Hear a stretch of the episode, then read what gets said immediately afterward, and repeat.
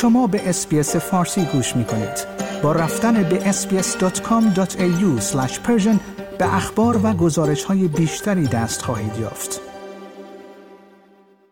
حسین امیر عبداللهیان وزیر امور خارجه جمهوری اسلامی در هفته جاری در کنفرانس خبری مدعی شد آمریکایی ها دو بار به ما پیام دادند که ما دنبال گسترش دامنه جنگ نیستیم از ایران هم می‌خواهیم خیشتنداری کند اظهارات آقای امیر عبداللهیان را چگونه باید تفسیر کرد از سوی دیگر بنیامین نتانیاهو نخست وزیر اسرائیل در هفته جاری در یک سخنرانی تلویزیونی اعلام کرد که این کشور در حال آماده شدن برای یک حمله زمینی به نوار غزه است در صورت آغاز چنین حمله زمینی آینده و وضعیت این درگیری ها به کجا خواهد انجامید؟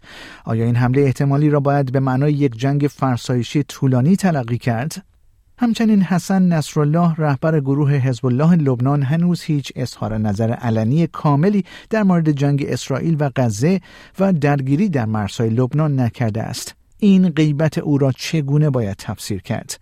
اینها پرسش هایی بود که من پیمان جمالی در گفتگوی خودم با آقای مجید محمدی جامعه شناس و تحلیلگر مسائل سیاسی به آنها پرداختیم.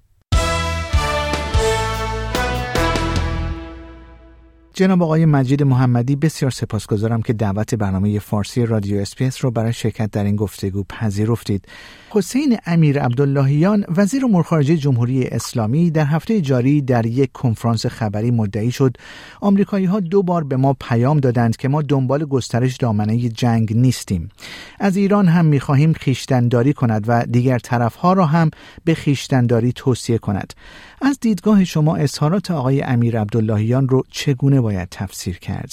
مقامات جمهوری اسلامی جنگی رو که آتش و خرابی های اون به خونه و کاشانه خودشون برسه و بخوان هزینه بدن نمی‌خوان اما جنگ در اسرائیل و یمن و عراق و لبنان و سوریه رو خواسته و می‌خوان چون در شرایط جنگ می‌تونن میلیشیای وفادار به خودشون رو تشکیل بدن یا اونا رو تقویت کنن به منافع امریکا و همپیمانانش ضربه بزنن و افکار عمومی داخل رو از ناکارآمدی و فساد و سرکوب رژیم منحرف سازن. این که میگن امریکا جنگ نمی‌خواد درسته. چون امریکا در جنگ اوکراین درگیره و اکنون باید از اسرائیل هم پشتیبانی کنه. امریکا حتی در جنگ اوکراین با کمبود مهمات مواجه بوده. بخشی از دموکرات ها و جمهوری خواهان در مجلس نمایندگان با کمک های چند صد میلیارد دلاری به جنگ اوکراین و حتی اسرائیل مخالفند. در ضمن هدف جمهوری اسلامی در هفته اکتبر محقق شده یعنی ضربه امنیتی به اسرائیل و بسیج نیروهای اسلامگراه و چپ جهت اسرائیل ستیزی و یهود ستیزی در کشورهای غربی.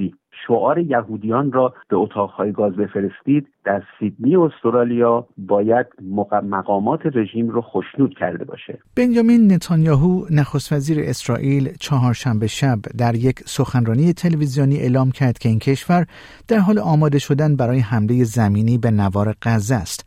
به نظر شما در صورت آغاز چنین حمله زمینی آینده و وضعیت این درگیری ها به کجا خواهد انجامید؟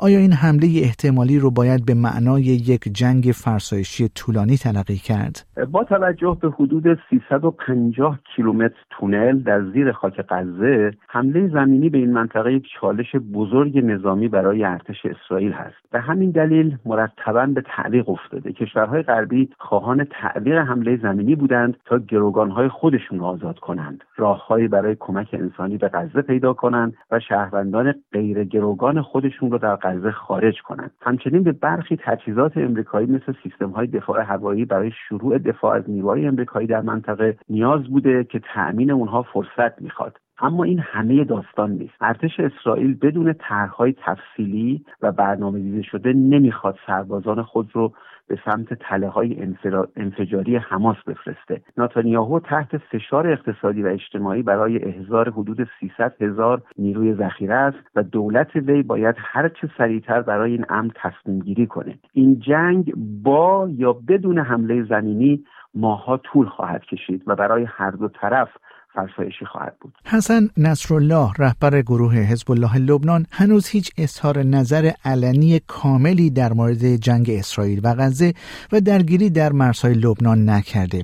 شما این غیبت او را چگونه ارزیابی میفرمایید؟ حزب الله لبنان نمی‌خواد در جنگ همه جانبه درگیر بشه به پنج دلیل. دلیل اولی که مردم لبنان در شرایط اقتصادی بسیار دشواری هستند و نمی‌خوان جنگی دیگر رو شاهد باشند. دوم برخی از همپیمانان سیاسی حزب الله که شیعه هم نیستند اعلام کردند که خواستار جنگی دیگر با اسرائیل نیستند. سوم حزب الله یک گروه مافیایی در کسب و کار مواد مخدر و پولشویی و جرائم سازمان یافته است و شبکه ترور بین المللی و نقاط اتصال با گروه های جنایتکار در پنج قاره داره و جنگ می‌تونه در این کسب و کار و ارتباطات خلل ایجاد کنه. چهارم که علا رقم تجهیز نظامی حزب الله توسط رژیم اسلامی اسرائیل همچنان برتری نظامی داره و می‌تونه خسارات جبران ناپذیر در این سازمان وارد کنه و در نهایت پنجم جمهوری اسلامی برخلاف دوره های قبلی جنگ که می‌تونست تمام خسارات رو جبران کنه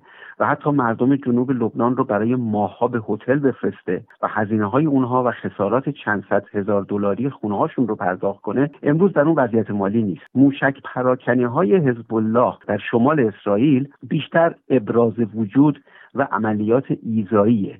و نه مقدمه جنگ جناب آقای مجید محمدی بسیار سپاسگزارم که وقتتون رو به برنامه فارسی رادیو اس دادید لطف دارین آیا می خواهید به مطالب بیشتری مانند این گزارش گوش کنید؟ به ما از طریق Apple Podcast، Google Podcast، Spotify یا هر جای دیگری که پادکست های خود را از آن می گیرید گوش کنید؟